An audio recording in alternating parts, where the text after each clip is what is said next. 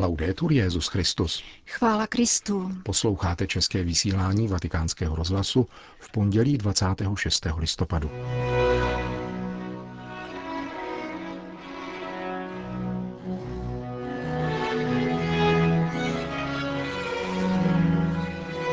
Velkodušnost může činit zázraky i s maličkostmi, kázal papež František při raním v kapli domu svaté Marty. Nezapomeňte, odkud pocházíte, upozornil římský biskup italské seminaristy. V Polsku zemřela patrně nejstarší řeholnice světa, 110-letá dominikánka sestra Cecílie, nositelka titulu Spravedlivý mezi národy. Pořadem provázejí Milan Glázer a Jen Gruberová. Zprávy vatikánského rozhlasu. Vatikán. Konzumismus je nepřítelem velkodušnosti, kázal papež František při raním šiv kapli domu svaté Marty. I maličkost a malé množství lze použít velkodušně, řekl s odkazem na dnešní evangelium o chudé vdově u chrámové pokladnice. Kontrast mezi bohatými a chudými se v evangelích vyskytuje často, uvažoval František a dodal. Pán dokonce praví, že bohatý jen těžko vejde do nebeského království. Někdo může dát Kristu nálepku komunista, dodal papež. Ale pán věděl, co říká. Za bohatstvím je vždycky špatný duch, vládce tohoto světa. Proto také prohlásil, nelze sloužit dvěma pánům. Také v dnešním evangeliu se objevuje kontrast mezi bohatými, kteří dávají do pokladnice své dary, a chudou vdovou, která dala dvě drobné mince. Tito boháči jsou jiní než ten z podobenství o Lazarovi, řekl dále papež nejsou zlí. Zdá se, že jde o dobré lidi, kteří chodí do chrámu, kam přinášejí dary. Jde tudíž o jiný druh kontrastu. Pán chce poznámkou o vdově, která dala víc než všichni ostatní, vybídnout k velkodušnosti, protože ona dala všechno, co měla na živobytí. Tváří v tvář statistikám o chudobě ve světě, počtech dětí, které umírají hladem nebo protože jim chybějí léky, jak to podávají denně noviny, je dobré se ptát, jak to mohu vyřešit.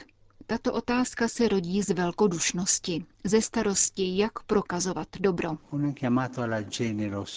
Povolání k velkodušnosti je každodenní záležitostí, na kterou jsme povinni myslet. Jak mohu být velkodušnější vůči chudým, potřebným? Jak mohu pomáhat více? Někdo řekne, ale otče, vždyť sotva vystačíme do konce měsíce. Ale nějaká ta mince snad zbyde, ne? Přemýšlejte o tom, jak být velkodušní, Udělejme prohlídku svých pokojů, svojí garderoby. Kolik párů bot mám? Jeden, dva, tři, čtyři, dvacet. Každý může říct. Trochu příliš. Znám jednoho monsignora, který jich měl čtyřicet. Máš-li tolik bot, rozdej polovinu. Kolik mám šatů, jež neužívám, anebo si je beru jednou za rok. To je způsob, jak být velkodušný. Totiž darovat to, co máme. Rozdělit se. Papež František si potom vybavil vzpomínku na jistou paní, která při nákupech v supermarketu vždycky desetinu z toho, co utratila, věnovala na nákup potřebných věcí pro chudé. Tak to odevzdávala svůj desátek, podotkl svatý otec. Velkodušnost může dělat zázraky i s maličkostmi, s málem. Možná to neděláme, protože nás to nenapadne. Poselství Evangelie přivádí k zamyšlení. Jak mohu být velkodušnější já? Trochu víc, ne moc. To je pravda, oče, ale nevím, mám předtím vždycky nějaké obavy. Je však i jiná choroba, která napadá velkodušnost. Dnes je to nemoc konzumismu. Stále něco kupovat a mít. Když jsem byl v Buenos Aires, řekl dále papež, byla tam o každém víkendu nabídka shoppingové turistiky. V pátek večer se letadlo plné lidí vydávalo na několika hodinovou cestu někam do zahraničí, kde se potom celou sobotu a část neděle nakupovalo. Potom návrat domů. Konzumismus je dnes obrovská nemoc. Neříkám, že si tak počínáme všichni. Konzumismus znamená utrácet víc, než kolik potřebujeme. Je to nedostatek ukázněnosti v životě. To je nepřítel velkodušnosti. A velkodušnost z materiální oblasti pomýšlením na chudé a darováním toho či onoho, aby se mohli najíst nebo obléci, tyto věci totiž rozšiřují srdce a vedou tě k velkodušnosti. Je třeba prosit Pána, aby nás osvobodil z onoho tak nebezpečného nešvaru, jakým je konzumismus, který zotročuje a působí závislost. Je to psychická nemoc. Prosme pána o milost, která rozšiřuje srdce a přivádí k velkodušnosti, kázal papež František při raním v kapli domu svaté Marty. Vatikán. Církev není organigram, vypůjčil si papež František pojem z firemního slovníku a kněží nejsou jejími zaměstnanci. Nejde o schromáždění, kde se vyjednává obsazení pozic. Nýbrž existuje zde otec, který dokáže nastolit jednotu. A tím otcem je biskup, připomenul Petru v nástupce kněžským kandidátům, kteří studují v semináři sicilského Agrigenta.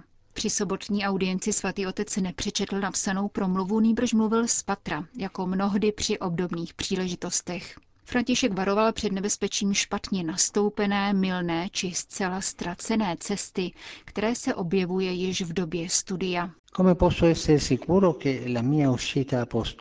Jak si mohu být jistý, že mé apoštolské směřování je právě to, které ode mne pán chce, a to jak během formace, tak potom. Od toho tu je biskup. Biskup, který ve jménu Boha říká, toto je cesta. Můžeš jít za biskupem a sdělit mu, co cítíš, ale on pak rozliší, je-li to pravá cesta či nikoli. Biskup dává definitivní poslání a v kněžství nelze žít bez poslání. Biskup pouze nepověřuje úřadem, starostí o určitou farnost, jako ředitel banky, který úředníkům přiděluje funkce. Nýbrž udílí poslání. Posvět tyto lidi, přinášejí jim Krista.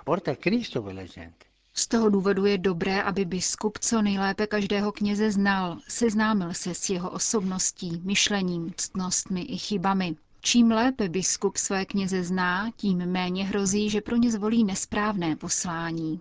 Církev se totiž neřídí organizačním grafem jako firma, v jejímž čele stojí biskup. Nikoli, zdůraznil papež František, biskup není pán, který poroučí, přičemž někteří ho poslouchají, jiní se tak tváří a další nedělají vůbec nic. Učte se v diecézním biskupovi vidět otce, vyzýval papež sicilské seminaristy. Jakou spiritualitu mají diecézní kněží? Je to diecéznost, která se rozvíjí třemi směry. Ve vztahu s biskupem, o kterém jsem již mluvil dostatečně, a dále ve vztahu s kněžími. Pravdou je, že nelze navázat blízké přátelství ke každému, protože všichni nejsme stejní, avšak můžeme žít jako bratři, kteří se mají rádi. Jak se toto kněžské bratrství projevuje? Absencí pomluv. Klepy mezi kněžími působí jako mor, pokud něco proti někomu máš, řekni mu to do očí. Jako muž muži, řekl doslova papež, protože pomlouvání za zády je zbabělé. Raději se pohádejme, ovšem v pravdě. Na druhé straně je rovněž nezbytné o své bratry pečovat, byť na přirozené rovině v nás nebudí sympatie. Jednota mezi kněžími je milost Ducha Svatého, o níž byste měli prosit, vybízel František. E Kromě vztahu s biskupem a vzájemných vztahů mezi kněžími je třeba pěstovat vztah s božím lidem. Když na něj totiž nepamatujeme, upadáme do klerikalismu, zapomínáme, odkud jsme vzešli. Prosím proto nezapomínejte na svou maminku a tatínka, babičku, vesnici, chudobu, nesnáze, se kterými se potýkají. Pán vás vzal z božího lidu, abyste za tohoto vědomí k božímu lidu dokázali promlouvat a sloužit mu. Kněz pochází z lidu a nezapomíná na to, odkud byl vzat. Z lidu, z křesťanského společenství. Pokud na to zapomene a cítí se povýšeně, dochází k nejhorší kněžské zvrácenosti, klerikalismu. Pán z vás chce mít pastýře, nikoli státní kleriky. Řekl svatý otec seminaristům při sobotní audienci v konzistorním sále Apoštolského paláce. Vatikán. Benedikt XVI. opětovně prolomil mčení a energicky se ohradil proti kritikám, podle kterých se vyslovil pro misijní činnost mezi Židy, čímž údajně spochybnil opěrné pilíře židovsko-křesťanského dialogu. Toto tvrzení je prostě nesprávné, poznamenává 91-letý emeritní papež v prosincovém vydání Herder Correspondence, německého katolického měsíčníku s ekumenickou orientací. Příspěvek, kterým chce uvést věci na pravou míru, podepsal jako Josef Ratzinger Benedikt XVI. Nejde o misí, nýbrž o dialog, čteme v článku, neboť judaismus a křesťanství zastupují dva různé způsoby výkladu písma – pro křesťany jsou přísliby dané Izraeli nadějí církve. A kdo se toho drží, v žádném případě nespochybňuje základy židovsko-křesťanského dialogu. soudí Benedikt XVI., který reaguje na článek bupertálského teologa Michála Benkeho otištěný v zářijovém čísle téhož měsíčníku. Benke mimo jiné prohlašuje, že Benedikt XVI. statí zveřejněnou letos v červenci v časopise Communio poukázal na problematické chápání judaismu a zamlčel utrpení, které židům způsobili křesťané. To je groteskní nesmysl a vůbec to nesouvisí s obsahem mého článku. Benkeho příspěvek proto odmítám jako vysoce nepravdivou pomluvu, odpovídá emeritní papež. Benedikt XVI. se ve svém stanovisku kromě mnoha jiných teologických aspektů dotýká delikátní otázky misijního působení mezi Židy, tedy skutečnosti zda smí církev Židům hlásat poselství o Ježíši Kristu. Misie u Židů se nepředpokládá a není nutná, zdůrazňuje doslova. Hlásání všem národům a kulturám je úloha, kterou nám Kristus zanechal a proto je misijní pověření všeobecné, až na jednu výjimku. S misí mezi Židy se jednoduše nepočítalo a nebyla nezbytná, protože jako jediní mezi všemi národy znali neznámého Boha. K Izraeli se tudíž neobrací misie, nýbrž dialog o tom, zda Ježíš Nazarecký je boží syn, Logos, kterého na základě příslibů očekává Izrael a nevědomky také celé lidstvo. Obnova tohoto dialogu je příkazem dnešní hodiny. Čteme v příspěvku Josefa Ratzingera pro německý měsíčník.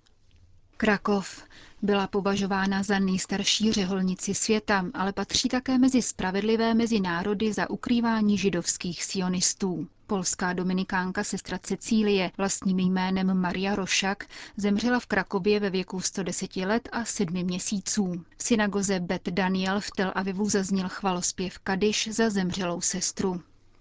Narodila se 25. března 1908 v Kielčevu ve Velkopolsku. V 21 letech ukončila obchodní a průmyslovou ženskou školu a vstoupila do kláštera krakovských dominikánek na Grudku. V roce 1938 odcestovala se skupinou spolusester do Vilniusu, kde měli založit nový konvent. Vypuknutí druhé světové války jim však tento záměr znemožnilo. Vilnius se dostal pod sovětskou a posléze nacistickou okupaci. Sestra Cecílie a její spolusestry v čele s matkou Bertrandou tehdy ukryli 17 členů židovské rezistence. Podle Světového centra pro paměť holokaustu byli tito uprchlíci členy ilegálního sionistického podzemního hnutí a organizátory rezistence ve Vilniuském a Varšavském getu. Navzdory nesmírnému rozdílu mezi těmito dvěma skupinami došlo k navázání velmi blízkých vztahů mezi křesťanskými řeholnicemi a levicovými židovskými lajky. Za klášterními zdmi našli bezpečné útočiště, pracovali s řeholnicemi na poli a pokračovali ve své politické činnosti. Matku představenou nazývali Ima, tedy v hebrejštině matka, uvádí dokumentace židovského centra na stránkách věnovaných představené, která později klášter opustila a stala se známá jako Anna Borkovská. V roce 1941 se židovští uprchlíci rozhodli k návratu do geta, aby se pokusili zorganizovat rezistenci. Představená konventu je přemlouvala, aby se trvali a posléze se sama podílela na pašování zbraní a jiných zásob do geta. V září 1943 byla matka Bertranda zatčená a konvent uzavřen. Sestra Cecílie se stala převorkou a po válce se v rámci repatriací vrátila do Krakova, přestože i tamní klášter nacisté zavřeli. Po obnovení konventu na Grudku sloužila na Fortně jako varhanice a několikrát také jako převorka. V roce 1984 vyznamenal izraelský památník Yad Vashem Anu Borkovskou a sestry z Vilniuského kláštera titulem Spravedlivý mezi národy, udělovaný lidem jiné než židovské národnosti, kteří riskovali život, svobodu nebo své postavení při pomoci židům v době holokaustu. V roce 2009 byl tento titul výslovně potvrzen také pro tehdy již více než stoletou sestru Cecílii. Navzdory operaci ramene a kolen přicházela sestra Cecílie ještě před rokem do klášterního choru na společné modlitby. Vynikala mladým duchem a smyslem pro humor, vždy se zajímala o aktuality ze života církve a světa a vytrvale se modlila růženec na úmysly lidí, kteří se nepřestávají na klášter obracet s prozbou o přímluvnou modlitbu. Letos 25. března oslavila sestra Cecília 110. narozeniny a do otcova domu odešla 16. listopadu. Končíme české vysílání vatikánského rozhlasu. Chvála Kristu. Laudetur Jezus Christus.